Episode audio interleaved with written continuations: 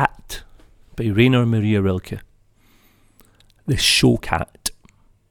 A soul conferring its slow dream on all those scattered objects, and in primal consciousness bestowing itself to a whole unconscious world. Warm and musky silence imposing itself on the mutilated muteness, and filling the orphanage of things with a proud disdain for being caressed.